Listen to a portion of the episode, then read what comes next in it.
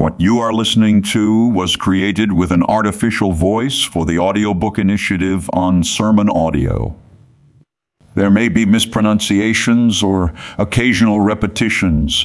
To report a mistake, please email us at info at sermonaudio.com and include the sermon ID or title of the message and the time at which the error occurs.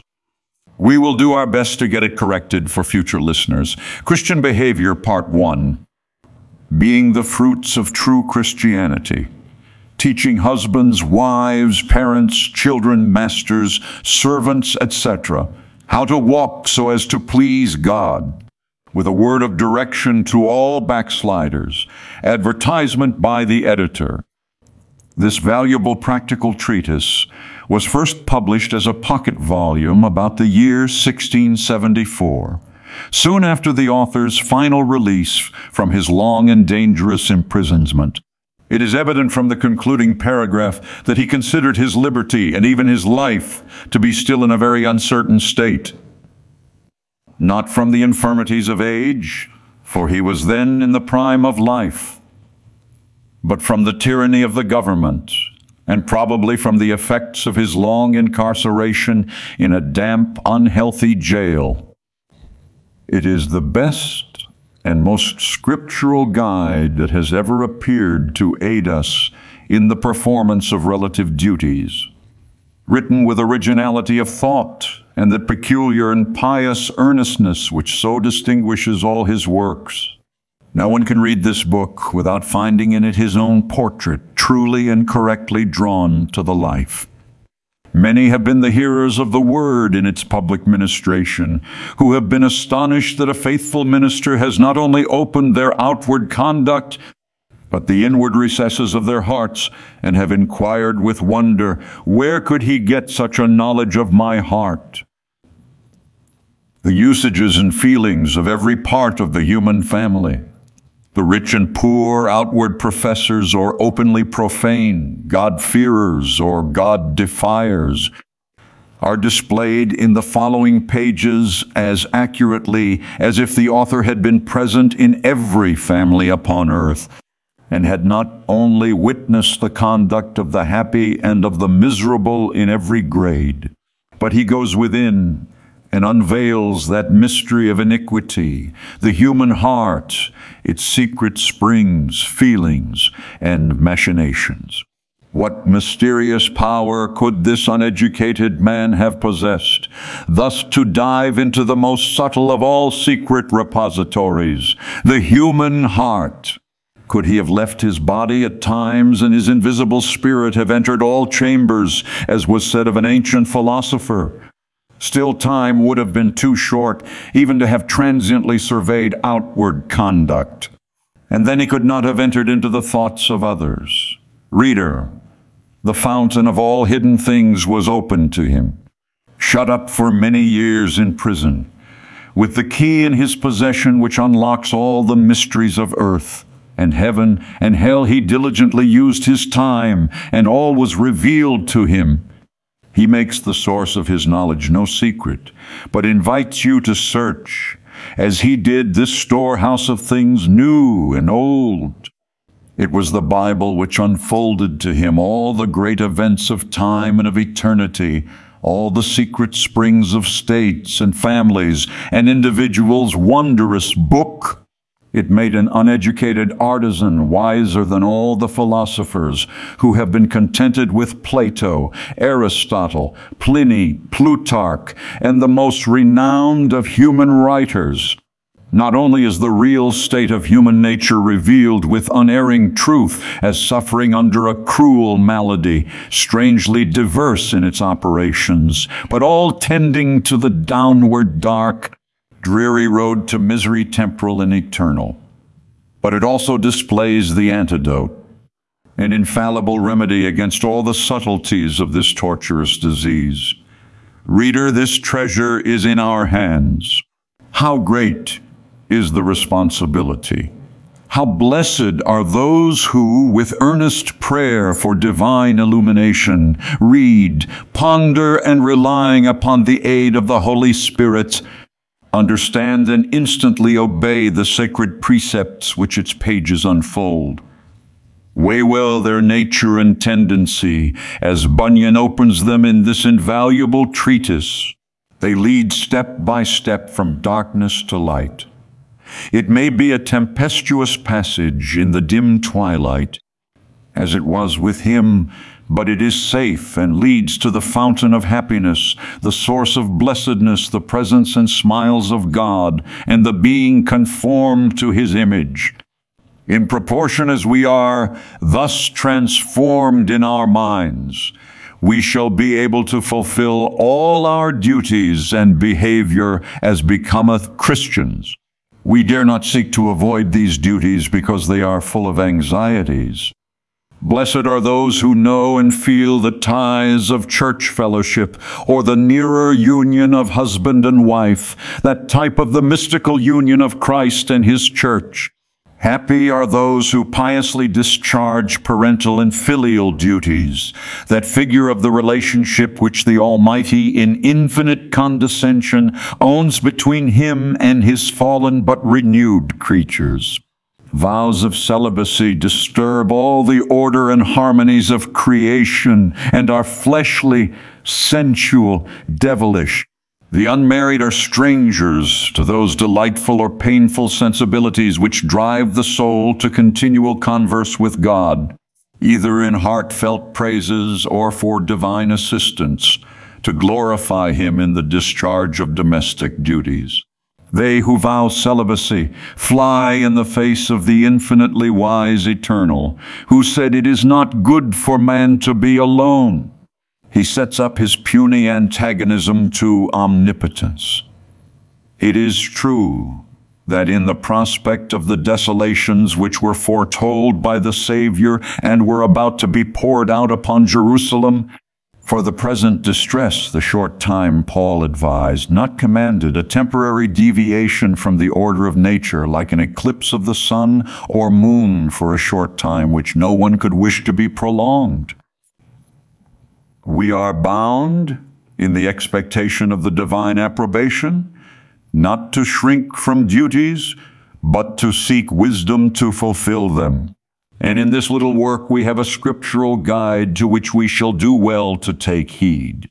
It is a peculiarly solemn legacy. The author's ardent desire is thus expressed.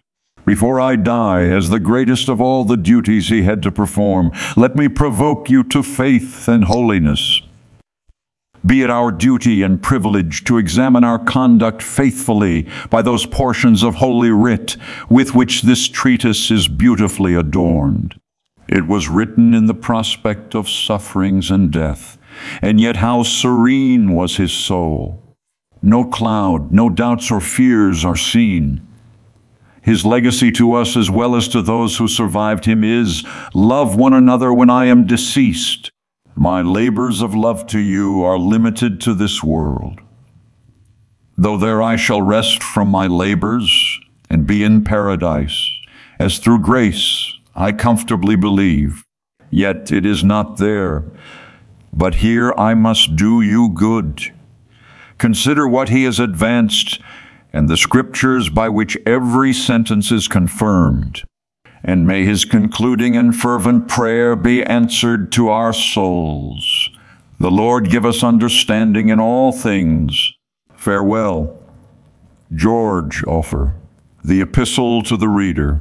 Courteous reader, having formerly writ some small matter touching the doctrine of faith, as justification by grace through the faith of Christ's blood, etc. I do here, as the second to that doctrine, present thee with a few lines touching good works, that I might, as at first I showed thee the good and glory of the one, so now show thee the beauty and excellency of the other. For though we are justified freely by grace through Christ before God, Yet we are justified before men by our works. Nay, a life of holiness flowing from faith in us that are saved by grace. It doth justify that grace before the world, that justifies us before God. I have not here only in general treated of this doctrine of good works, but particularly after some discourse about works flowing from faith, and what makes it truly and gospelly good. I discourse of them as we stand under our several relations in this world among men, as the duty of the master of a family, of the husband to his wife, and of hers to him, of the duty of parents to their children, and of children to their parents, of masters also to their servants, and of the servant again to his master, with a brief touch upon good neighborhood, and a discovery of covetousness, pride, and uncleanness, which are great obstructions to a truly gospel conversation. I know there are many that have treated of good works in large and learned discourses, but I doubt all have not so gospelized their discourses as becomes them, and as the doctrine of the grace of God calleth for.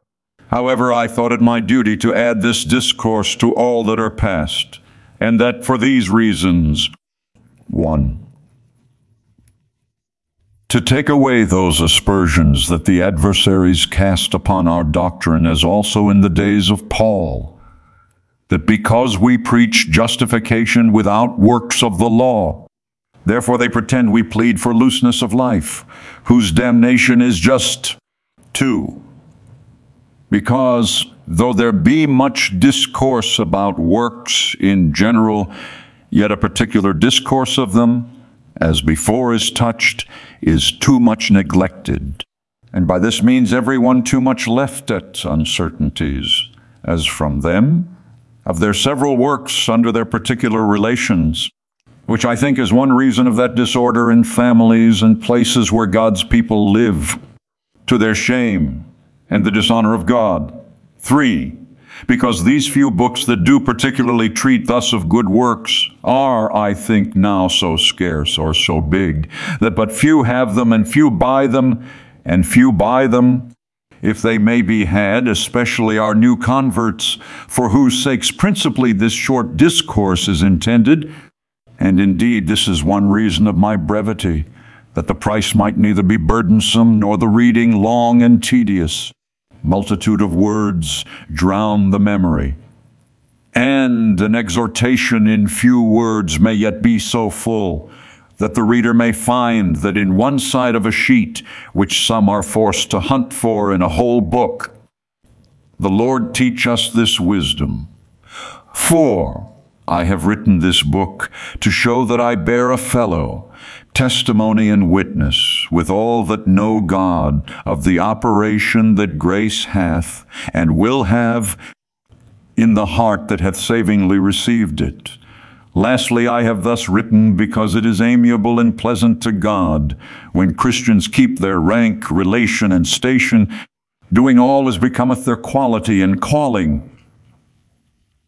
When Christians stand everyone in their places and do the work of their relations, then they are like the flowers in the garden that stand and grow where the gardener hath planted them, and then they shall both honor the garden in which they are planted and the gardener that hath so disposed of them. From the hyssop in the wall to the cedar in Lebanon, their fruit is their glory. And seeing the stock into which we are planted is the fruitfulest stock. The sap conveyed thereout the fruitfulest sap, and the dresser of our souls the wisest husbandman. How contrary to nature, to example and expectation, should we be if we should not be rich in good works? Wherefore take heed of being painted fire, wherein is no warmth, and painted flowers, which retain no smell, and of being painted trees, whereon is no fruit. Whoso boasteth himself of a false gift is like clouds and wind without rain. Farewell. The Lord be with thy spirit, that thou mayest profit for time to come. John Bunyan, Christian Behavior. That being justified by his grace, we should be made heirs according to the hope of eternal life. This is a faithful saying, And these things I will that thou affirm constantly, that they which have believed in God might be careful to maintain good works. These things are good and profitable unto men. Titus 3:78. I shall not at this time discourse of every particular at large included in these words, but shall briefly fall upon those things that I judge most necessary for the people of God. Neither shall I need to make any great preamble to the words for their explication, they themselves being plain, and without that ambiguity that calleth for such a thing, the general scope being this, that they which have believed in God should be careful to maintain good works. But yet to prosecute what I intend, with what clearness I may, I shall in a word or two make way for what is to be the main of this book. This is a faithful saying, this, which, why, that which goeth before, namely, that being justified by his grace, we should be made heirs according to the hope of eternal life. This is a faithful saying, and these things I will that thou affirm constantly. Why so? Why that they which have believed in God might be careful to maintain good works. The meaning is that the way to provoke others to good works is constantly in the evidence and demonstration of the Spirit to show them the certainty of their, these believers being by grace made heirs of eternal life. From this scripture, therefore, I do gather these things observable. First, that good works do flow from faith. Yea, second, that every one that believeth should be careful that their works be good. Third, that Every believer should not only be careful that their works be good, and for the present do them, but should also be careful to maintain them. But that is, they should carefully study to keep in a constant course of good works. Fourth, and lastly, that the best way to provoke both ourselves and others to this work, it is to be often affirming to others the doctrine of justification by grace and to believe it ourselves. This is a faithful saying, and these things I will, saith Paul, that thou affirm constantly, that they which have believed in God might be careful to maintain good works. First, I begin with the first, that good works do flow from faith. This is evident divers ways. First, from the impossibility of their flowing from any other thing, they must either flow from faith or not at all. For whatsoever is not of faith is sin. And again, without faith it is impossible to please him. Every man by nature, before faith, is an evil and a corrupt tree. And a corrupt tree cannot bring forth good fruit. Do men gather grapes of thorns or figs of thistles? Now a man is made good by faith, and by that bringeth forth the fruits that are acceptable to God.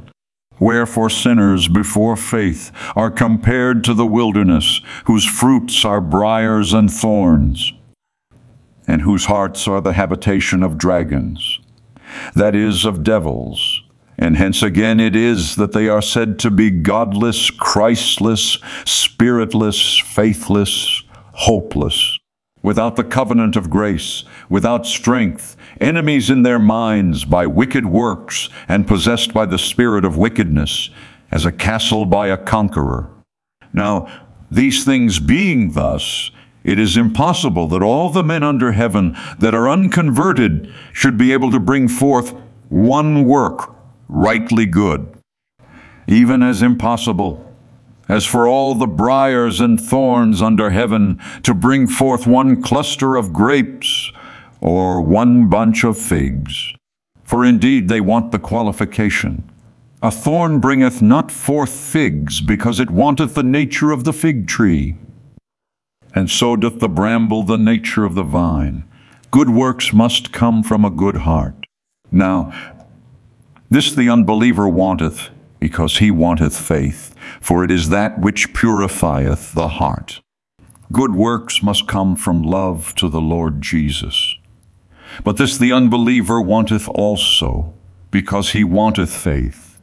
For faith worketh by love, and by that means doth good. And hence again it is that though the carnal man doth never so much which he calleth good, yet it is rejected, slighted, and turned as dirt in his face again. His prayers are abominable, his plowing is sin, and all his righteousness as menstruous rags. Thus you see that without faith there are no good works. Now then, to show you that they flow from faith, and that for that faith is a principle of life, by which a Christian lives, a principle of motion, by which it walks towards heaven in the way of holiness. It is also a principle of strength, by which the soul opposeth its lust, the devil, and this world, and overcomes them. This is the victory, even our faith in the heart of a Christian, is like the salt that was thrown into the corrupt fountain, that made the naughty waters good, and the barren land fruitful. Faith, when it is wrought in the heart, is like leaven hid in the meal, or like perfume that lighteth upon stinking leather, turning the smell of the leather into the savor of the perfume faith being then planted in the heart and having its natural inclination to holiness. Hence it is that there followeth an alteration of the life and conversation, and so bringeth forth fruit accordingly. A good man out of the good treasure of his heart bringeth forth that which is good. Which treasure, I say, is this faith? And therefore it is that faith is called the faith according to godliness and the most holy faith. Second, good works must needs flow from faith or no way, because that alone carrieth in it an argument sufficiently prevalent to win upon our natures, to make them comply with holiness. Faith showeth us that God loveth us that he forgiveth us our sins, that he accounteth us for his children, having freely justified us through the blood of his Son. Faith receiveth the promise, embraceth it, and comforteth the soul unspeakably with it. Faith is so great, an artist in arguing and reasoning with the soul, that it will bring over the hardest heart that it hath to deal with. It will bring to my remembrance at once both my vileness against God and his goodness towards me. It will show me that though I deserve not to breathe in the air, yet that God will have me an heir of glory. Now there is no argument greater than this. This will make a man run through 10,000 difficulties to answer God, though he never can, for the grace he hath bestowed on him. Further, faith will show me how distinguishingly this love of God hath set itself upon me. It will show me that though Esau was Jacob's brother, yet he loved Jacob. That though there were thousands more besides me that were as good as me, yet I must be the man that must be chosen. Now this, I say, is a marvelous argument, and unspeakably prevaileth with the sinner, as saith the apostle. For the love of Christ constraineth us, because we thus judge that if one died for all, then we're all dead, and that he died for all, that they which live, that is, by faith, should not henceforth live unto themselves, but unto him which died for them and rose again. Love, saith the wise man, is strong as death Many waters cannot quench love, neither can the floods drown it. If a man would give all the substance of his house for love, it would utterly be contemned. Oh, when the broken, dying, condemned soul can but see by faith the love of a tender-hearted Savior, and also see what he underwent to deliver it from under that death, guilt, and hell that now it feels and fears. Which also it knoweth it hath most justly and highly deserved. Then bless the Lord, O my soul. And what shall I render unto the Lord for all his benefits? Thus is faith a prevailing argument to the sinner, whereby he is fetched off from what he was, and constrained to bend and yield to what before he neither would nor could. And hence it is that gospel obedience is called the obedience of faith, as well as obedience to the faith. For it must be by the faith of Christ in my heart that I submit to the word of faith in the Bible, otherwise all is to no profit. As saith the apostle, the word preached did not profit them, not being mixed with faith in them that heard it. For faith alone can see the reality of what the gospel saith. And so I say, argue over the heart to the embracing of it. Third, faith is such a grace as will represent to the soul all things in their proper colors. It doth not, as doth unbelief and ignorance, show us all things out of order, putting darkness for light and bitter for sweet, but will set everything in its proper place before our eyes. God and Christ shall be with it, the chiefest good, the most lovely and amiable. A heavenly life shall be of greater esteem and more desirable than all the treasures of Egypt. Righteousness and sanctification will be the thing after which it will most vehemently press because it seeth not only death and damnation as the fruits of sin, but sin also in itself, distinct from the punishment belonging to it, a detestable, horrible, and odious thing. By faith we see that this world hath no abiding in it for us, nor no satisfaction if it were otherwise.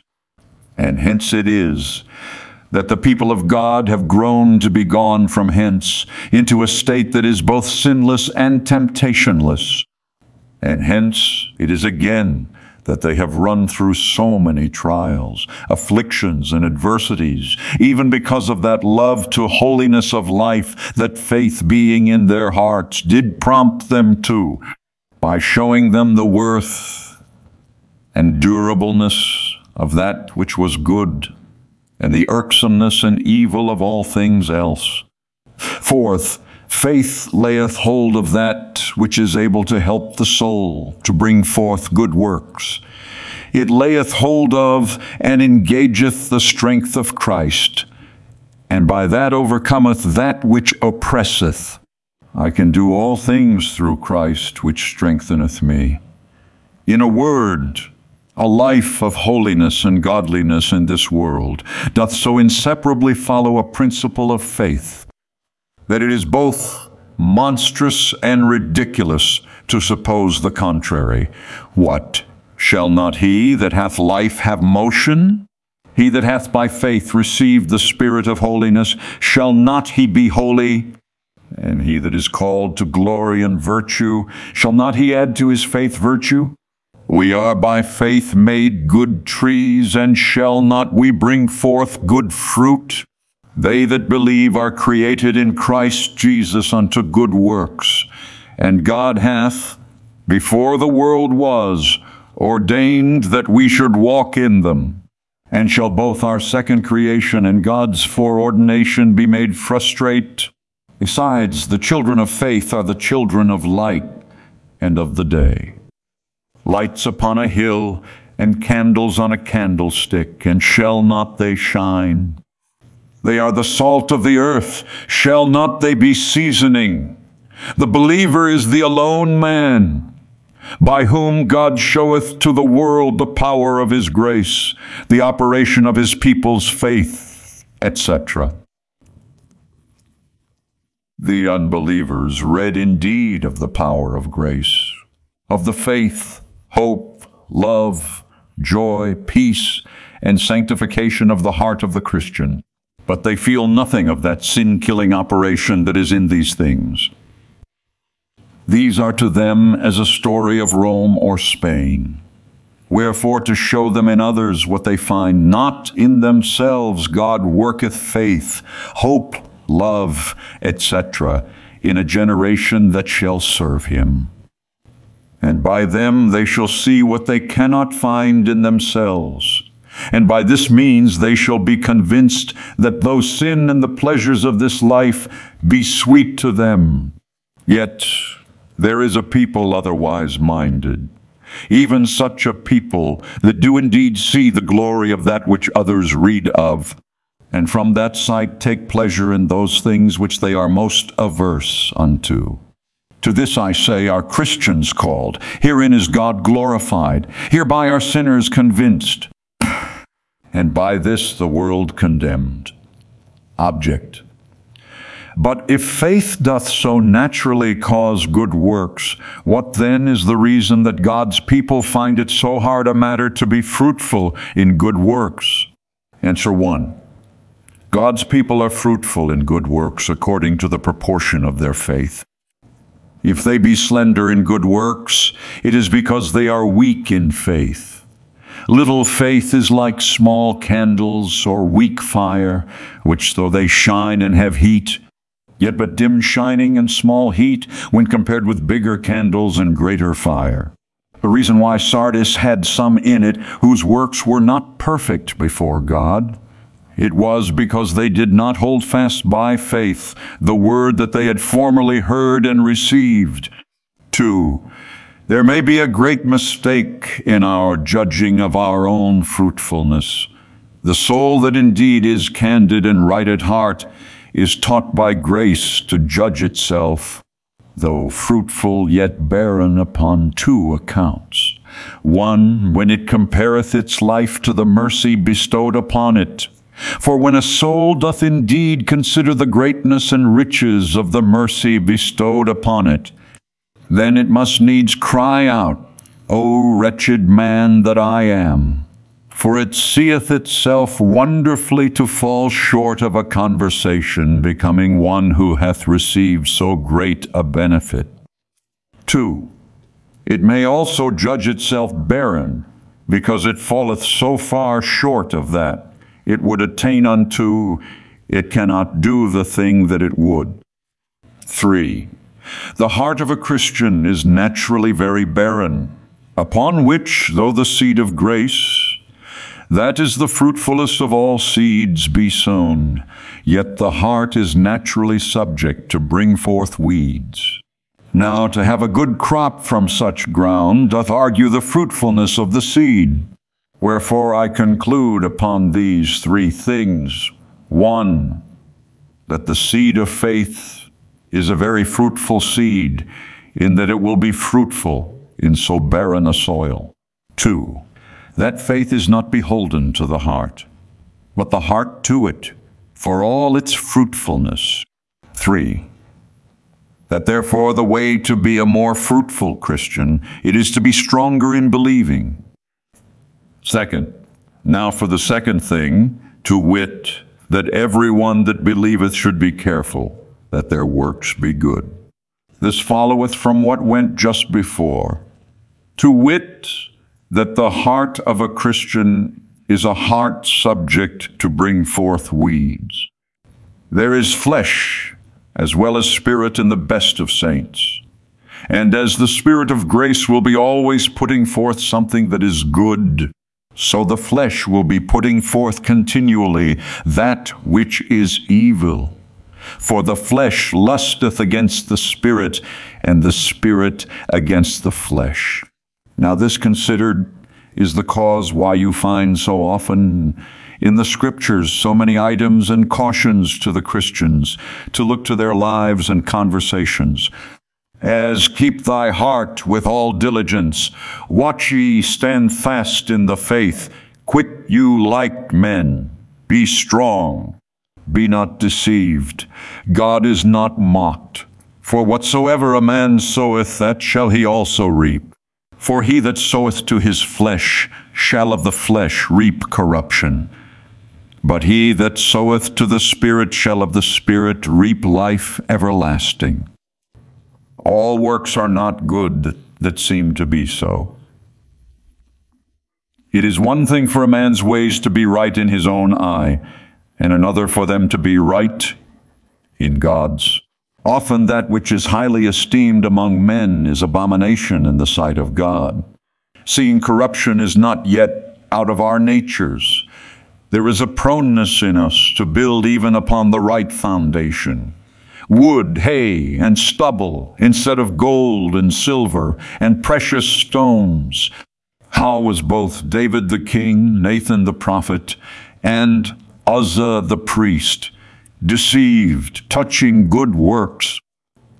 Peter also, in both his defending his master in the garden and in dissuading of him from his sufferings, though both out of love and affection to his master, was deceived, touching good works.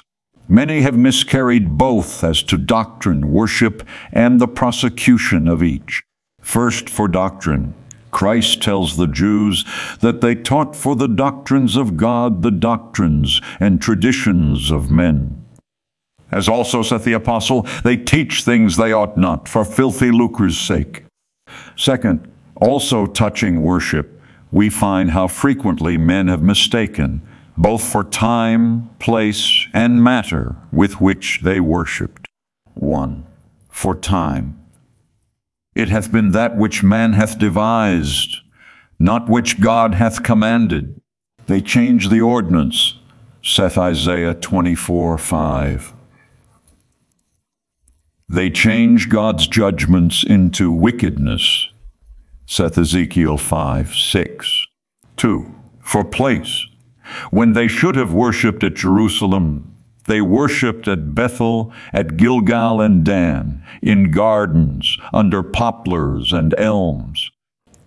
3. For the matter with which they worshipped, instead of bringing according to the commandment, they brought the lame, the torn, and the sick.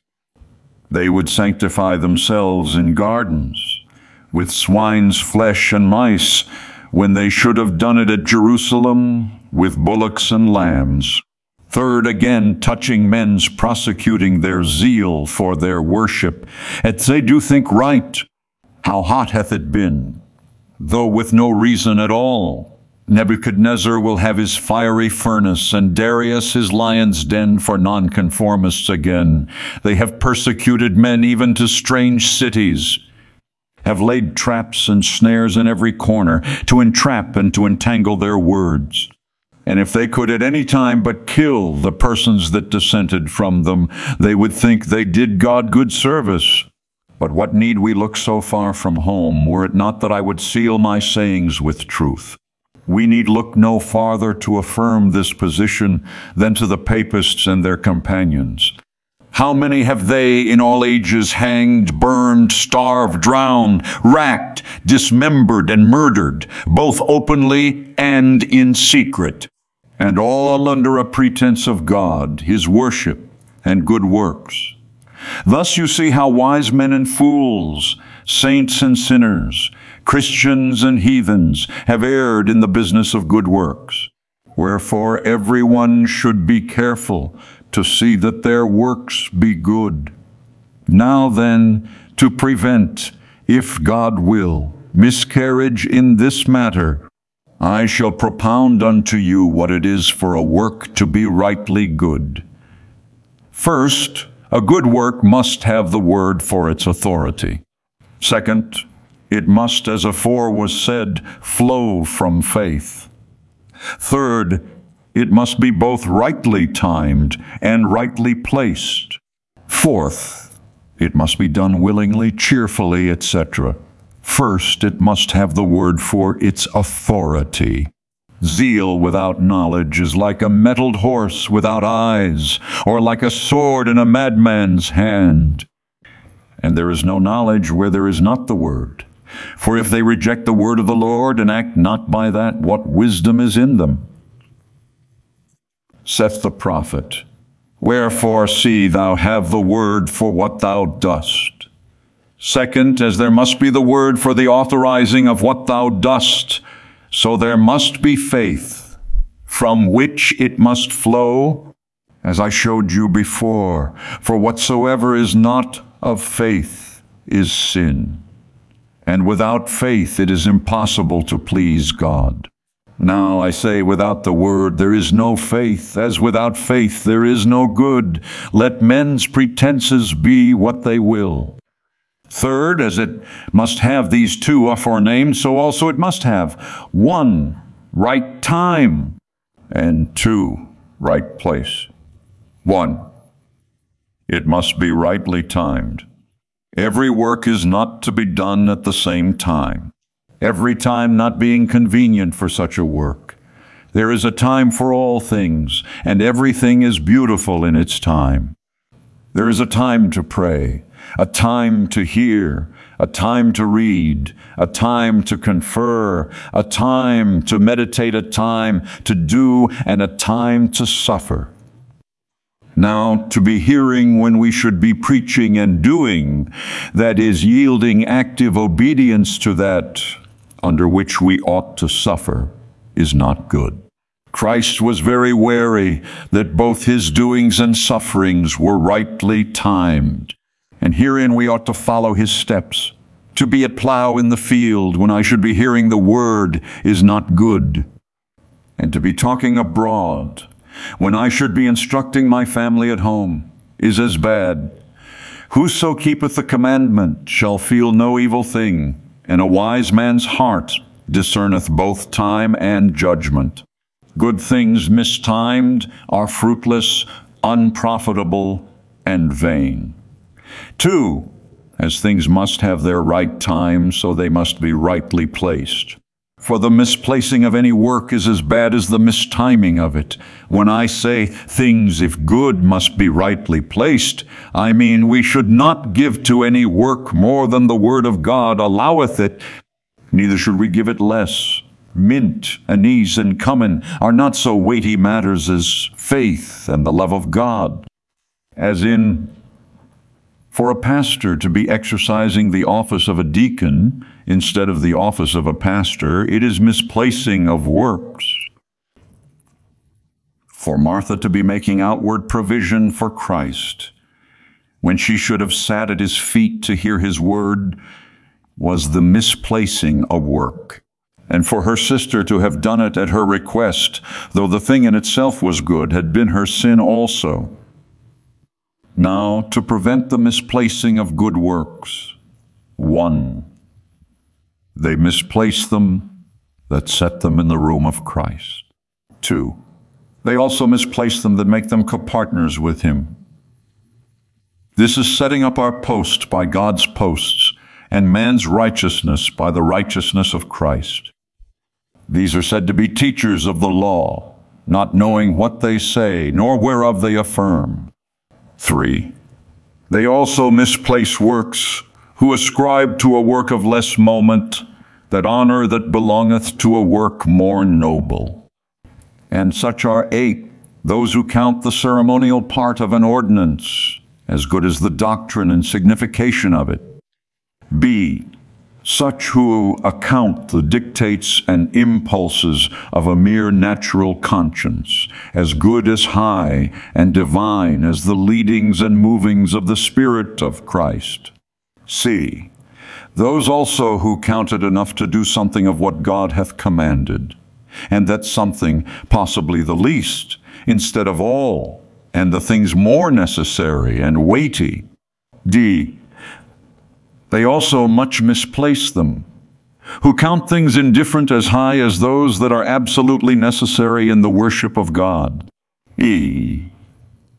But the grosser who place men's traditions above them.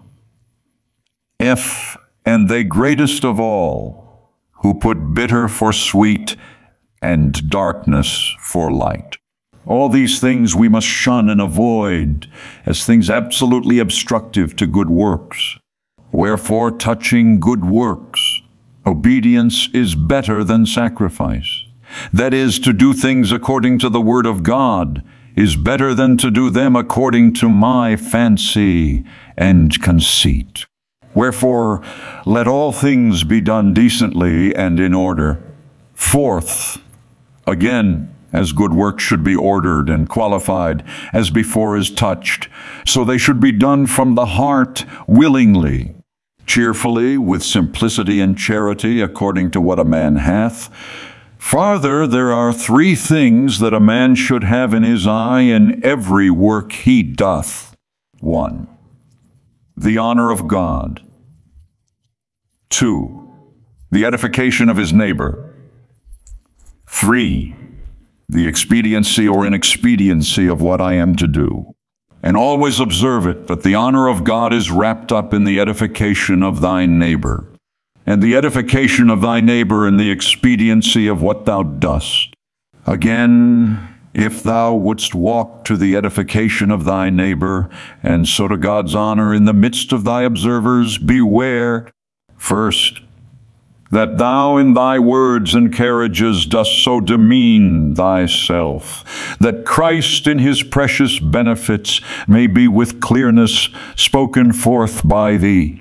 And take heed that thou dost not enter into doubtful points with them that are weak, but deal chiefly, lovingly, and wisely with their consciences about those matters that tend to their establishment in the faith of their justification and deliverance from death and hell.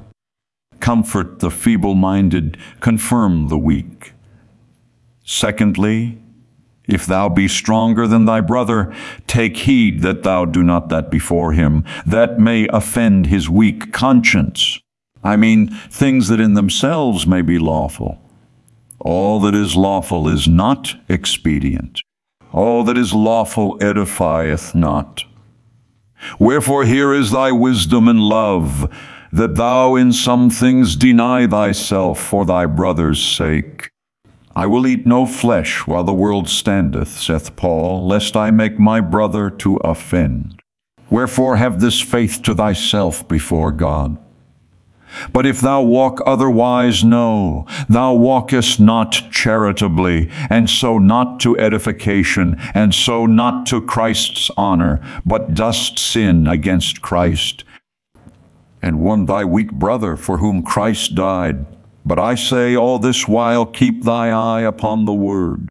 Take heed of going contrary to that under any pretense whatever.